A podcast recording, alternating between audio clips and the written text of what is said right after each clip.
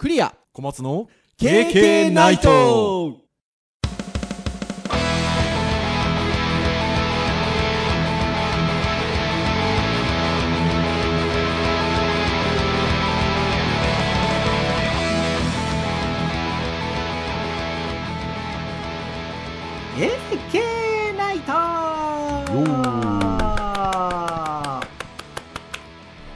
ということで第423回の配信となります。お届けをいたしますのはクリアと。はい小松です。どうぞよろしくお願いいたします。はいよろしくお願いいたします。はいということで10月最後の配信という感じですかね。はい。もう10月終わりますよ小松先生。なんかいつも以上に早い感じがいやしますね。本当にそうですね。あっという間に時間が過ぎていくなって感じなんですけどなんかねこういう話したことあったかどうかちょっと分かんないんですけどねあの小さい頃に比べると時間が経つのがうん。年々早く感じてるなって感じがするんですけどはい。なんか僕あれドラマで見たのかな？ドラマのセリフかなんかで言ってたのでああなるほどねってもうちょっと思ったんですけどその10歳の子の10年と50歳のね私のね50歳って嘘つきました。52歳の。10年ってそのその人生の中での割合が全然違うじゃないですか。うんその10うですね。歳の子の10年は100%じゃないですか。うん。で50歳だと仮にするとの10年は5分の1じゃないですか。まあまあそうですね。10年って。まあ言うとなんかそのだんだんだんだんその1年のあれ感覚があの短く感じていくんだみたいなセリフなのか何なのかがあって妙に納得したんですよね。そうそう。でもなんかそんなこともあんのかななんて思いながらね。あーどうなんですかね。まあちょっと僕なんかは逆にその老化によるその感じ方が違うのかなとかね。あとはその刺激？はい。若いちっちゃい頃だと常にその刺激があるからそのその年のインパクトのあることが基本多いっていう話があって、うん。でまあ大人になるとそういうのが減ってくるので、まあ、はい。毎日が同じような感じになると、まあその感覚的に短くなるみたいなね、うーん話も聞いたことありますけど、あまあでもそれもよくわかりますね。まあでもね我々年代になったらっていうかもう割と年代的にはねやっぱ30代40代とでも大体同じような話しますからね、なんかやっぱりいつもよりも早く感じるっていうのはうね、共通して感じるところはね同じなんでしょうけどね、まあね理由は何なのかってところありますけど。えいやほんとそうですよね。あっという間にほんとなんか時間が過ぎていきますけども。そんなあっという間の積み重ねであれですよ。もうほんと小松先生も50だし。はいはいはい。私もあの52とかだったりしますよ。まあそうですね。ってな感じなんですけど小松先生40昭和 40? 7年組なんですけど僕ははい。8年ですね1月ああのそっかそっかそういうそういう意味合いか。はい、それで言うと僕もあの45年組なんですけど46年生まれ。はいはいはい。早生まれなんでね。2月ですからね。っていう感じなんですけど今年小松先生昭和何年だか知ってます？まあまあ僕昭和48年生まれで50歳なので。そっか。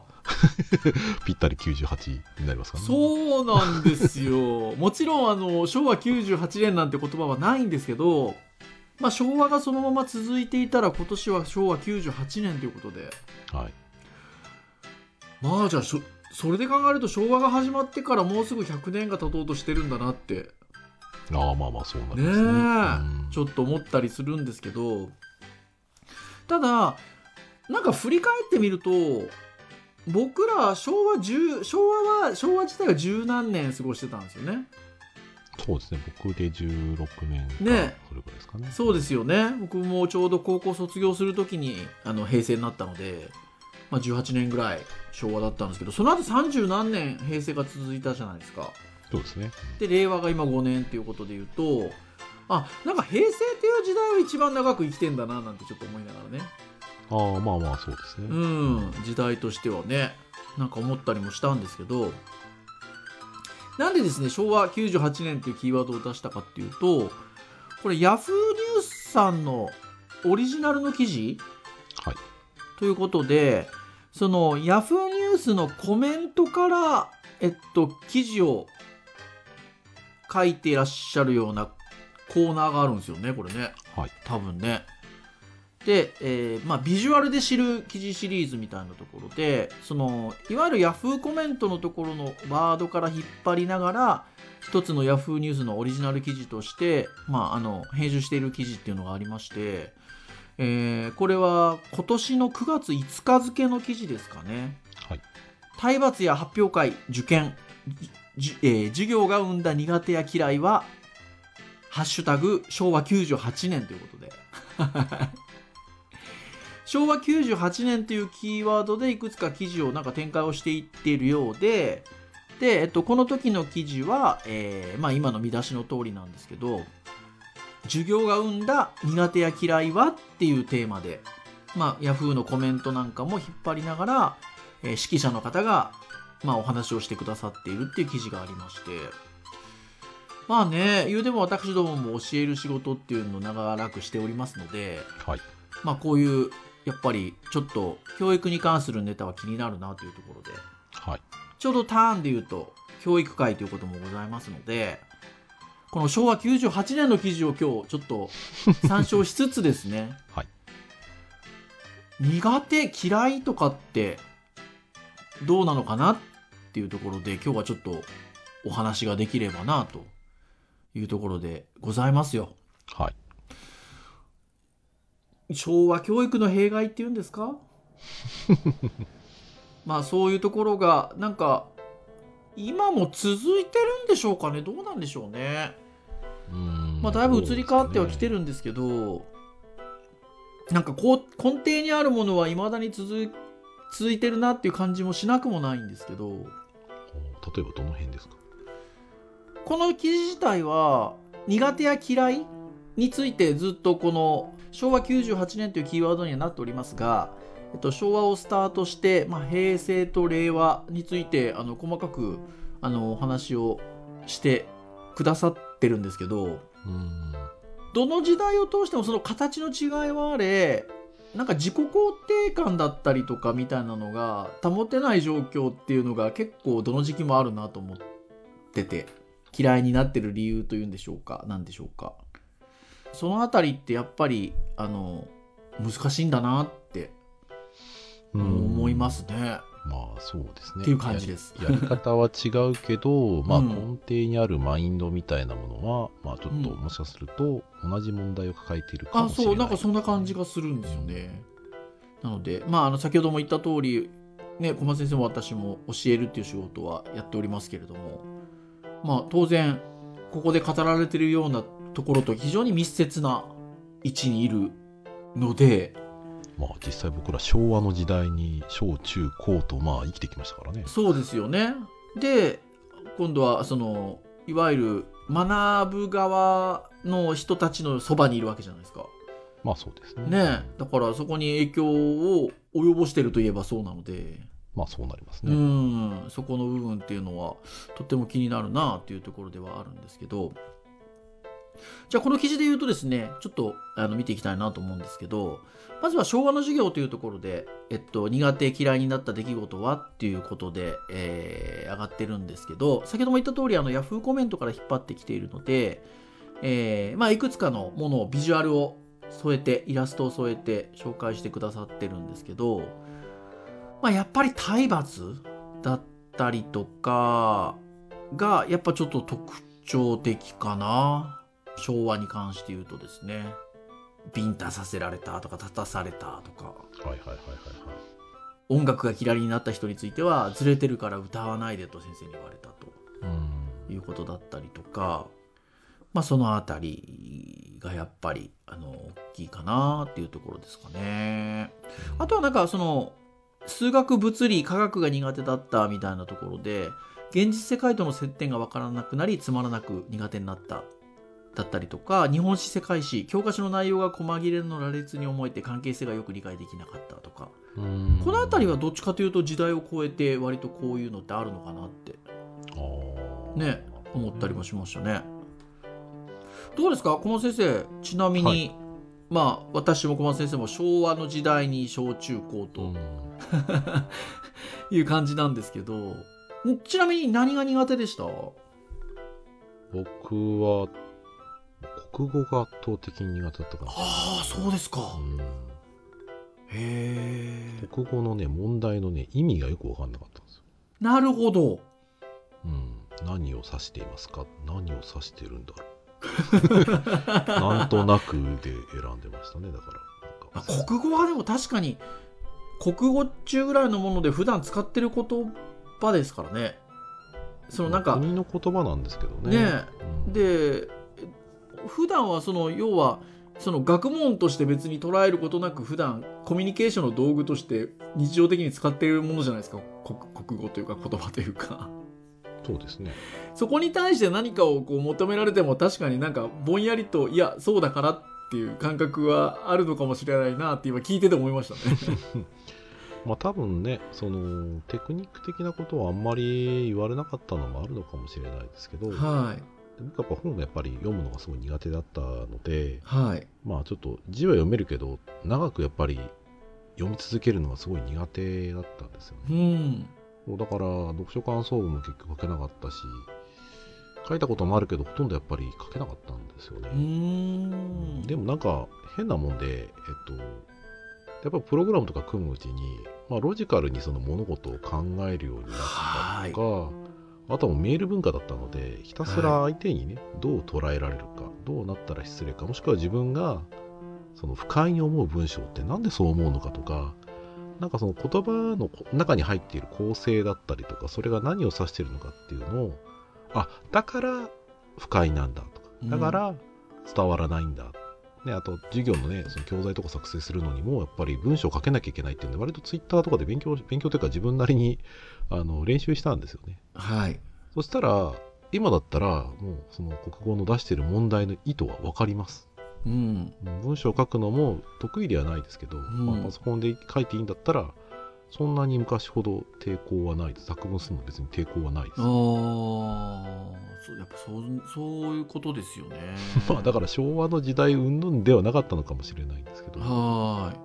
うん、まあまあまあそうですね。だから僕は多分運がいいことにその体罰とかで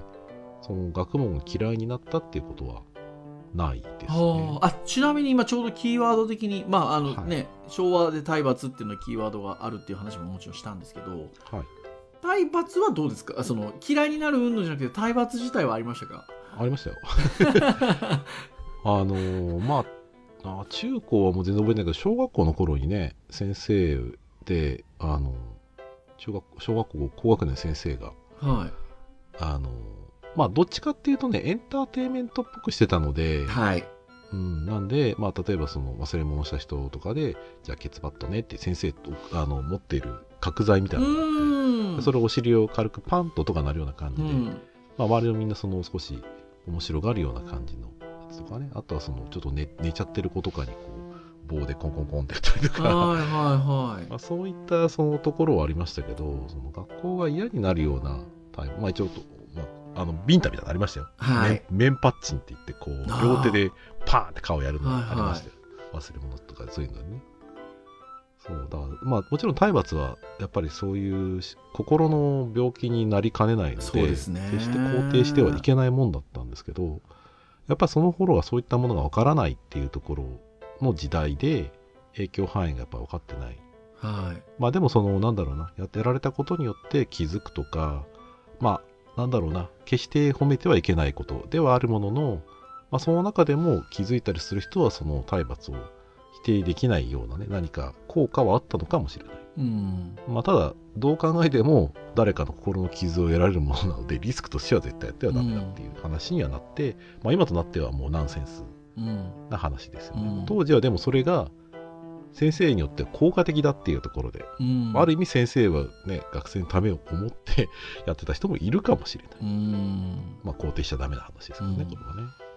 本当そうですね。だから僕ら僕もやっぱと当然まあね今振り返ればあれなんですけど当たり前にああったので、うん、そうあのその男性の先生でも女性の先生でもっぱバーンって結構なビンタされてたりうん女性の先生にはいされてたりもしてたので、まあありましたけどね。ただその小松先生と同じで僕もだからそれだからっつって学校に行きたくないっていう感じにはならなかったんですよね。うんなんかまあそのビンタされたり例えばする時はそれなりの理由があってされてたという理解は一応あって。う んそう。で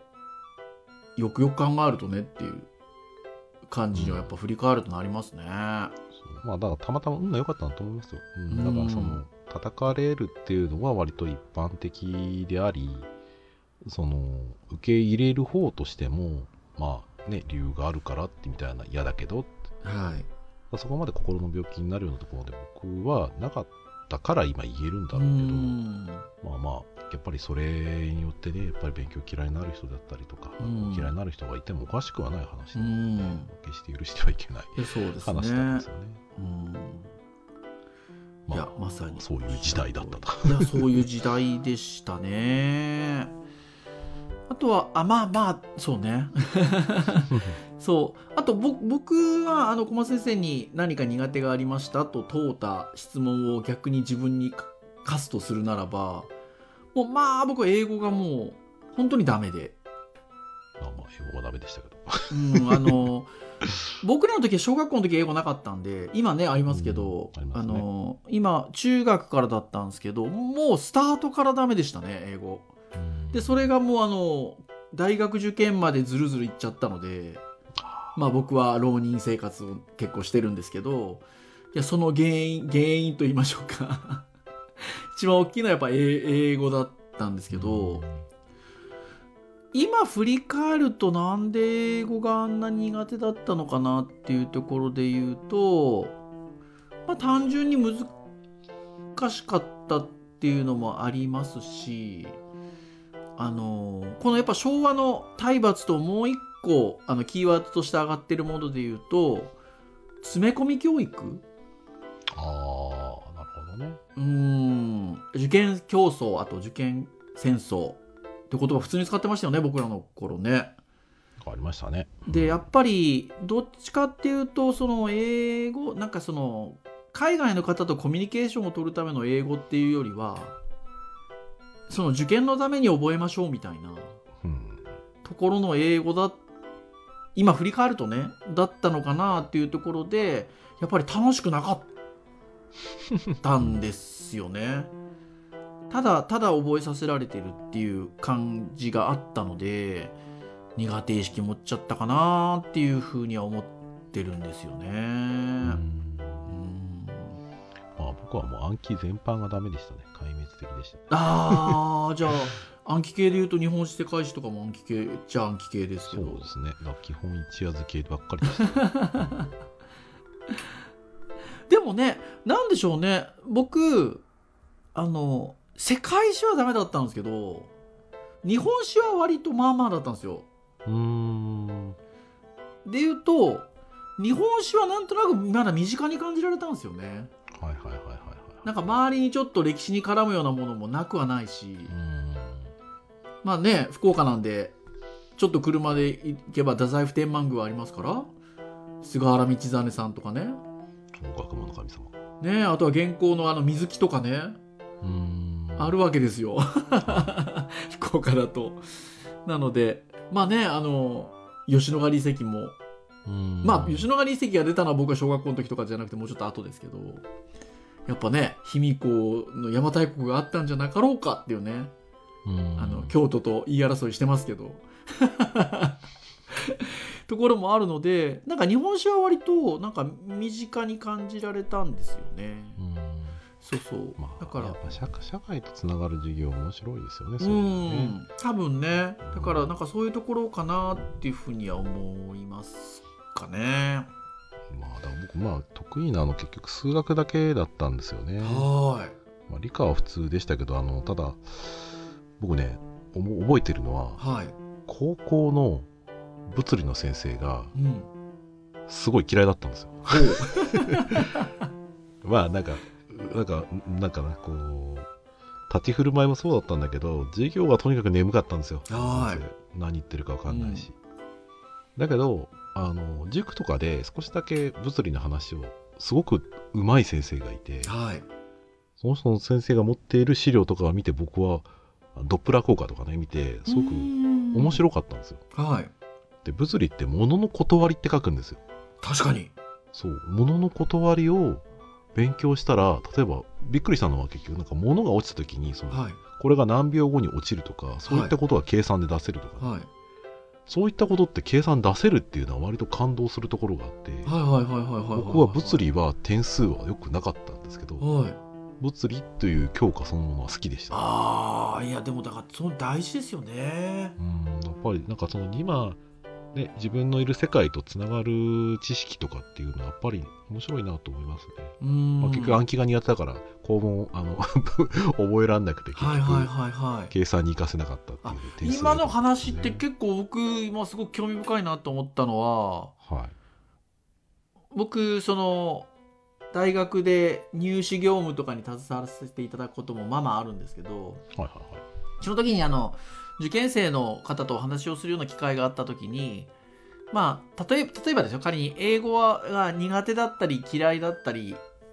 しますか？あのすあ得意だったら苦手だったり好きだったり嫌いだったりしますって聞き方をすることが結構あって僕。でこの今参照してる見出し記事の見出しも「苦手や嫌いは」って書いてあるじゃないですか。はいはいはいはいこれでも今小松先生のお話を聞いてると苦手だけど好きな人はいますよねと思って。まあ結構レアだと思いますけどね。いやでもいやでもあるんじゃないかなと思いましたよそう。あのなかなか苦手なんだけど興味は持てるっていうのはあるだろうなと思って。うん。うん。なんかそれってでも大事だなって気が今しました。うん。まあなんか先生の影響でかいですけどねねえそうです苦手と嫌いがなんかちょっとワンセットになるような雰囲気ありますけど。まあ多いんじゃないですか、ね、そうじゃでもそうじじゃないかもって今聞いてて思いましたね小松先生の話聞いてて。ゃ新たなはい。うん。ってなとこなんですけど、まあ、昭和の授業っていうところで、えっと、まとめられてるんですけど、まあ、児童の数が多いと、まあ、35から45人学級と、うん。そうでしたね。はい、で休校日は日曜日のみ。週休1日制はい。土曜日も授業やってましたもんね。土曜途中で変わりましたよね。まあそうですね、うん。土曜日はでもその代わり半ドンでしたよ。そう。今の伝わらない半ドン。あの九州でいうとこれ多分関西から西はそうなのかなと思うんですけど、はい。土曜日はだから半ドンでいわゆる給食前で帰るじゃないですか。ありますね。はい。で帰るとあの家に帰ったら吉本新喜劇やってるみたいなね感じですよ。ああ吉本はなんか僕日曜のイメージがあ本当ですか？あうん。あれかも。九州だからかも。違う曜日でやってたかも。わかんないけど。あ 僕一応10歳まで京都ですから。そうですよね。そうそうそうそう。で、えー体罰が当たり前だった詰め込み教育受験競争ということで。はい。昭和のそんな時代でしたね、うん学びというところですね。で、まあ、学校で落ちこぼれが増えたと、えっと、校内暴力が起きたというような問題が注目されるに従って、えー個性やゆとりなどが尊重されるようになっていったということで、そこからなっていったのが平成ですよ。あよくよく考えたら僕らの時代ってそういう家庭が荒れたとか校内暴力とかをテーマにした割とドラマ多かったですいや、多かったですし、実際荒れてましたし、積み木崩しとかスクールウォーズとか。そう、さっきね、ちょっと僕が実は飲み込んだ話があったんですけど、はいはいあの、体罰教師はい。はいでいうと、体育の先生がまあ怖かったんですよ、中学校とか。ああまあ市内持ち出し。市内持ってて なんなら色付きのあ眼鏡かけてっはいはいはい。てパンツパーマで。ージャージでね。ジャージで。だったんですけど あのーまあ校内荒れてたんですよ。はいはいはいはいはい。だからいわゆるヤンヤンヤンキー君はいはいはい。をこう制御できるのがその先生ぐらいしかいなかったんですよね。ああまあまあ一目置かれますからね。そうあのーーちょっとやっぱい普通のいわゆる科目の先生とかだと舐められる感じうん。だったので、まあ、そういうのもあったのかなっていうのをさっき言おうと思って飲み込んだんですけど 今その話題になったのでちょっとやっぱ喋っちゃいましたけどそういうのもありますよね。うん。ありましたねそういう。のね。確かに。てなとこです。で、まあ、平成の授業になってくると、まあ、先ほどのようなちょっとね個性ゆとりみたいなところがだんだん尊重されるようになってくるんですがじゃあ平成の授業で苦手嫌いになった出来事はということでこれもいくつか上がってるんですけど、えー体育。小学生。創作ダンス。要はダンスの授業が必修？うん。なったのが平成というところでやっぱりあの、苦手でしたと。人前で踊るのが苦痛だったと。いうところと、まあ、数学新卒の先生が担当で何がわからないのか言ってみろと激高する人だったということで。もうこんなこと言う人いたら俺が激高しますよ、ねえ。でこれは結構だから時代じゃないですよね。そうですね。まあもうそもそも先生ですもんねあとはこれ英語よくわかるんですけどきっかけは単語の言い間違いを周囲に笑われ人前で発音するのが怖くなったからと。うん。発音が良い子も真似されてかわいそうだったということで。これちょっとね編集会議の時に小松先生もお話しされてましたけど、うん。なんでしょうね。あのちょっと発音が良くてもバカにされるみたいな。うんところがありますよね。まあ本人たちはバカにするつもりないんでしょうけど、うん。面白くなっちゃうんでしょうね。ねえ。その普段の言葉と違う言葉で妙にそのなんだろうな違う発音がうまい。もしくは、自分たちの想像した音と違う音で話してしまうっていう、はい。ギャップできっと笑ってしまうんじゃないか。なでそれをなんかね揶揄するような形で真似してはい。その本人た本人がちょっと反応するのを面白がるような風潮があるかもしれないですね。はい。ねえ。あとは、これ小松先生編集会議の時にすっごいうなずいてらっしゃいましたけど、はい国語中1。筆者は何を思い一文を書いたのかを問う問題の回答に罰をつけられ嫌いにと。なぜ解釈に罰をつけねばならないのかということで。よくよく考えるとね、まあこれはその解釈というものをどう採点するかっていうあの、まあ、基準が本来あるああってではいそれに沿ってなければその意図に沿ってない解釈だよっていうことでスコアをつけるのはいいんだけどそういうのはやっぱりね、言ってなければ解釈をしなさいって話だから僕はこう解釈したって言ったら別に間違いじゃないんでうすよね。ん。まあ先生は別にそこに関しては分かるだろうと思ってやってしまってるんだろうけど、はい。まあ理不尽に感じる子がいるんであれば、まあそこはちょっとケアしてあげてほしい気がしますけどねえ。っていうところはありますよね。あとはまあ初めての競技でも上達のコツは教えてもらえず精神精神論中心だったということで。危ない。まあ。体育ね。下手な子は永久に下手で失敗すれば笑われたということで。うん。やっぱさっきのね英語もそうですしあれですけどちょっとねやっぱりちょちょっと若干苦手なところを逆笑われたりすることで。うんね苦手にさらに苦手になっちゃったり、かその辺、ね、昔に比べたらね、こう上層教育もうちょっとやってそうなもんですけどうね。やんっぱり今でもやっぱりそう、反射的にやっちゃうんですかね。うん。ね。というところもあるかもしれないですね。というところで平成の教育現場のまとめとしては昭和昭和よりも児童数が減少ということで25から35、これはいいことだと思う。ね。でカリキュラムを減らし週休2日。うんで、えー経験体験を重視するゆとり教育の実施、うん。えー子どもの個性を伸ばす方針、うん。えー国際化が重視され小学校から英語を導入ということで。はい。はい。ところが、まあ、あの、平成の、あの、特徴と。いうところですね。うん。なので、まあ、体罰とかはもうなくなってるかなっていったようなところが特徴としては見られるっていう感じみたいですけど、ただなんかね、そういうちょっとこう、みんなで笑ったりするような感じとか、いじめみたいなうん。感じとかっていうのはなんかよりちょっと平成の時代強くなったかなっていうのもうん。なくはないのかなっていう感じもしますけどね。具体的に手が出ない分っていうか。うん。なんかね。陰陰鬱な感じ。ね感じにちょっとね雰囲気はありましたよね。はい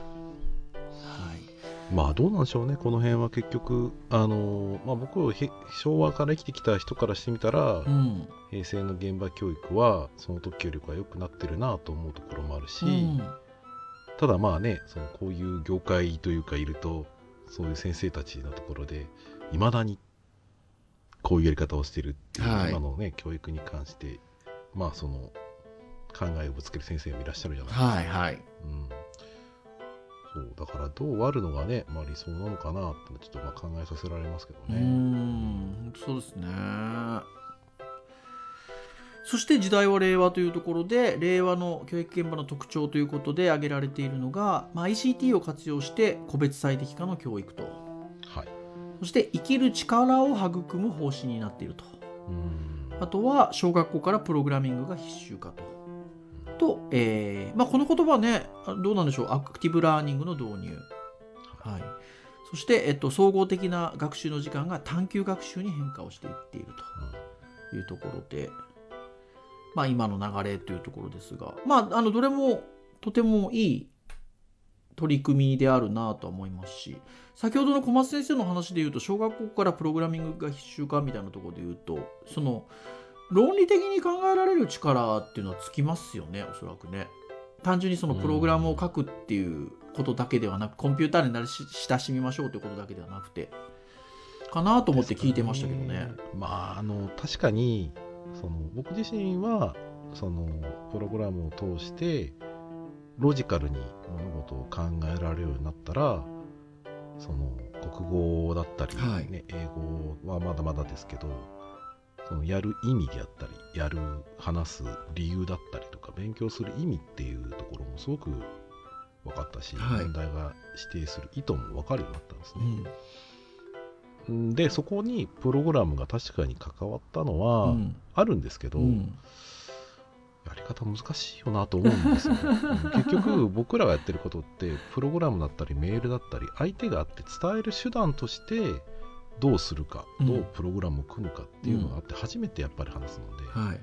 である意味ここでやるそのプログラミングっていうのはそのプログラミング思考だと思うんですよ、ね、はい、プログラムを書くっていう授業は、まあ、あってもいいと思うんですよ、うん、あってもいいんですけどやっぱりね他の勉強もあるところを考えると、うん、中途半端にならないのかなっていうんであとは先生がそのプログラマーではないわけなので、はい、そうですねまあ中途半端なそのなんか プログラミング思考をただちょっとうまく伝わらない形になんなきゃいいなっていう感じはしていますね。現場先生一生懸命やられてる上ではちょっと僕ちょっと気軽に言っちゃってますけど。うん。なんかその本当に意味はあるし意図もわかるしできたらいいなと思うんですけど、はい、本当にその先生方はそのね意図をその子供たちにねあの伝えてやってもらって力にしてもらうっていうのには結構な僕パワーがいるっていう感じで個人的には思うので。うん。そうだからまあそこでねやっぱりある程度やっぱ授業ってなるとね、うん、集中するのはやっぱり時間短いしまあ本当はねコードキャンプじゃないけどやっぱり何日か本当にもう集中してやるような、まあ、成功体験とかを1回でもしてくれたらまた、はい話が違うんだろうなと思って確かにね。授業の導入って大変だろうなって勝手に思ってます。確かに本当そうですね。はい。ってなとこでございます。はい。そしてあのー、まあもともとこの記事、えっと、冒頭にも言った通り、ヤフーコメントの、えっと、コメントをもとにオリジナルの記事として書かれているものなんですけど、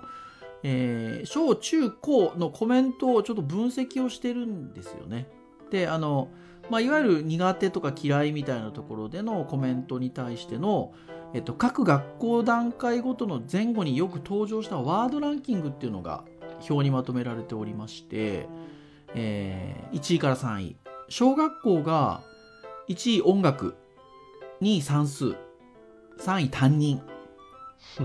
中学校が1位英語2位数学3位教師で、高校が数学、物理、英語っていうことで。はい。まあ、こう見ると、やっぱりあの苦手、もしくはまあ嫌いみたいなところのコメントにまつわるところで言うと、小中高いずれもまず算数数学はもう入ってると。うんであとは英語は中高で苦手を意識を持つ人が出てくるというのがまあ伺えますねということでまさにその通りであとは、まあ、小学校と中学校それぞれ3位に担任と教師が入ってきてるということで。小松先生。はい。私もですけど 先生っていうね立場はやっぱりね苦手とかやっぱ嫌いとかっていうところのワードとしては、まあ、入ってくる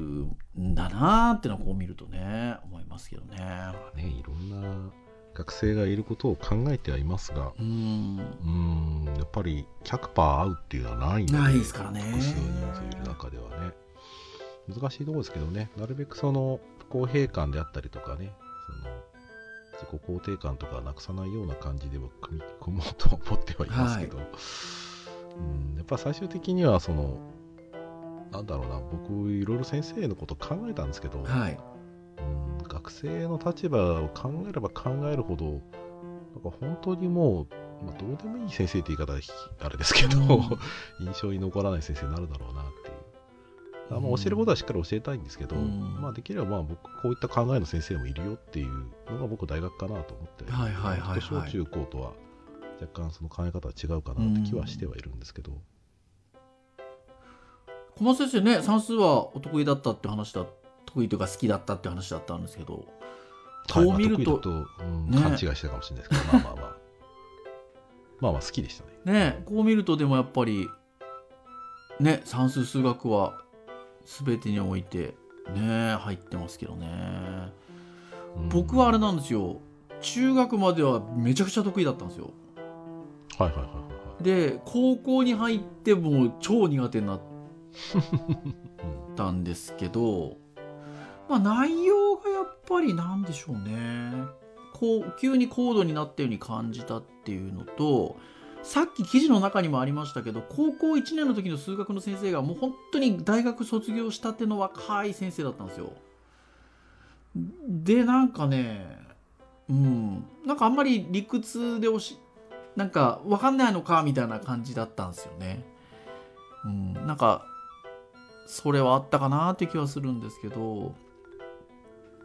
なんかでもね中学くらいまではね数学の問題を解くのとっても楽しくてなんかクイズを解いてるような感じだったんですよね。あの答えが、まあ、基本的には1個しかないじゃないですか。決まりますから、そう決まってるのでそれをなんか解くっていう感覚はクイズを解いてるっぽい感じで面白かったんで本当中学くらいまではとっても好きだったんですけどね。なので、まあ、この辺がね小中高と、まあ、算数数学が苦手っていうワードの中に入ってくるというところで、うん。うんまあ英語もしかりですけど、うん。まあまあ、僕はさっき言ったように暗記が苦手だったので、まはい。あ、数学こそ暗記だろうと思う人もいるかもしれないけど、僕はそういう意味だと公式の展開とかを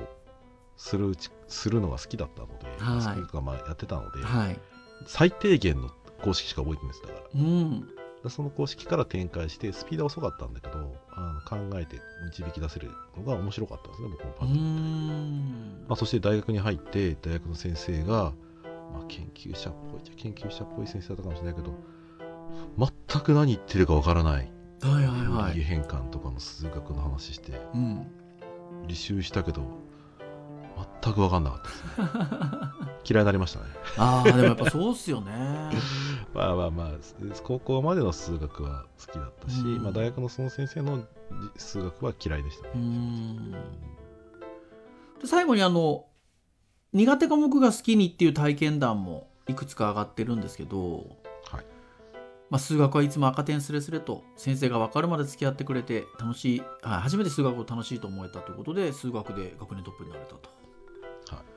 あとは体育。出来上がれ、えーできない逆上がりを毎日練習させられ本当につらかったと。社会人になってジムに通うようになって運動も楽しいかもと思えたと。あとはアラカンのおばちゃんですと。算数が苦手なのを母に報告したら手算教室に通わせてくれて計算は誰にも負けませんでしたと。そろばんだ。ねえ。あとは旅行で世界遺産を訪ねたら隣に集合住宅があり過去と現在はつながっているのだと気づかされたと。以来歴史に興味が湧いたということで。こう見るとやっぱりあのなんででしょうね。自分に身近になってくるとやっぱり好きになりますよね。ああそうですね。運動も、もそうだうしん。手算ねそろばん算数も歴史もまあねさっきの算数のやつはどっちかというと先生のあの影響が大きいかなと思いますが。まあ多分共通してるのはおそらくあれだと思うんですよ。そのできないことができるようになったっていう成功体験だと思うんですよね。うん、でそこがやっぱり自分にとって嬉しいとか、うん、楽しいっていうやっぱりこうことにつながっていや本当そうですね。記事にもそうですね。書いてありますね。何かに気づいたりすることや成功体験がやっぱり苦手意識の克服につながっていると社会とつながると多分興味はすごい持ちやすいんですよ、はい。うん、勉強はしたくなると思うんですけどね、うん、多分好きになるかどうかは多分やっぱ成功体験が大きいんじゃないそうですよね。でこの記事自体はあのちょっと最初に言えばよかったんですけど青山学院大学のあの小針先生という教授の先生が監修して記事を書いてくださってるんですけどあの最後にまとめのあの言葉がありましてこれ本当そうだよなと思うんですけどあの学校教育特に義務教育の段階では全てを学ぶことが前提になっていますということなんですけど、えーまあ、押し規制のカリキュラムを学習する中でどうしても苦手な科目が出てしまうと。ただ一通り学ばないと得て増えては分からないのである意味では学校教育は得何が得意で苦手なのかも含めて子どもたちに教えているとも言えますということでこれ確かにまあそりゃそうですよね、うん、全部がね得意で好きでっていうことはやっぱないですもんね。まあそういう方もいるでしょうけど、うん、それはやっぱね興味が持てるものとっていうふうに考えるとまあそれがまあ当たり前だなっていう気もしなくもなくて。でまあ、最終的な締めとしては学校での苦手な経験はあまり深刻に考えすぎない方がいいと、まあ、学校教育は何でもできる得意になるように求めがちですとしかしその全てを完璧にこなせる人はほぼいませんということで互いの得手不得手を考えて助け合う姿勢が大切ですねということであの記事が締まってるんですけど。いやまさにそこですかね。うん。っていうところかな、まあ、なかなかそうですね考えさせられるところはありますけどね。はい。うん。まあ確かに求めがちなのは良くない気がしますね、まあ、得意じゃないものもあっていいんだよと、うん、うん、ただまあやっぱり小学校は学ぶというよりかやっぱり習うところがね多いんでね。そうですね。学校はね。やっぱりトレーニング的な勉強が非常に色としては強いんですよね、そのトレーニングした先にあるものをねいかには見せられるかっていうところだと思うんですけどね、うん、まあそこはなかなかうん教育だけだと難しいかもしれないですね。ねあとはやっぱり私たち先生という立場ではありますのでまああのちょうど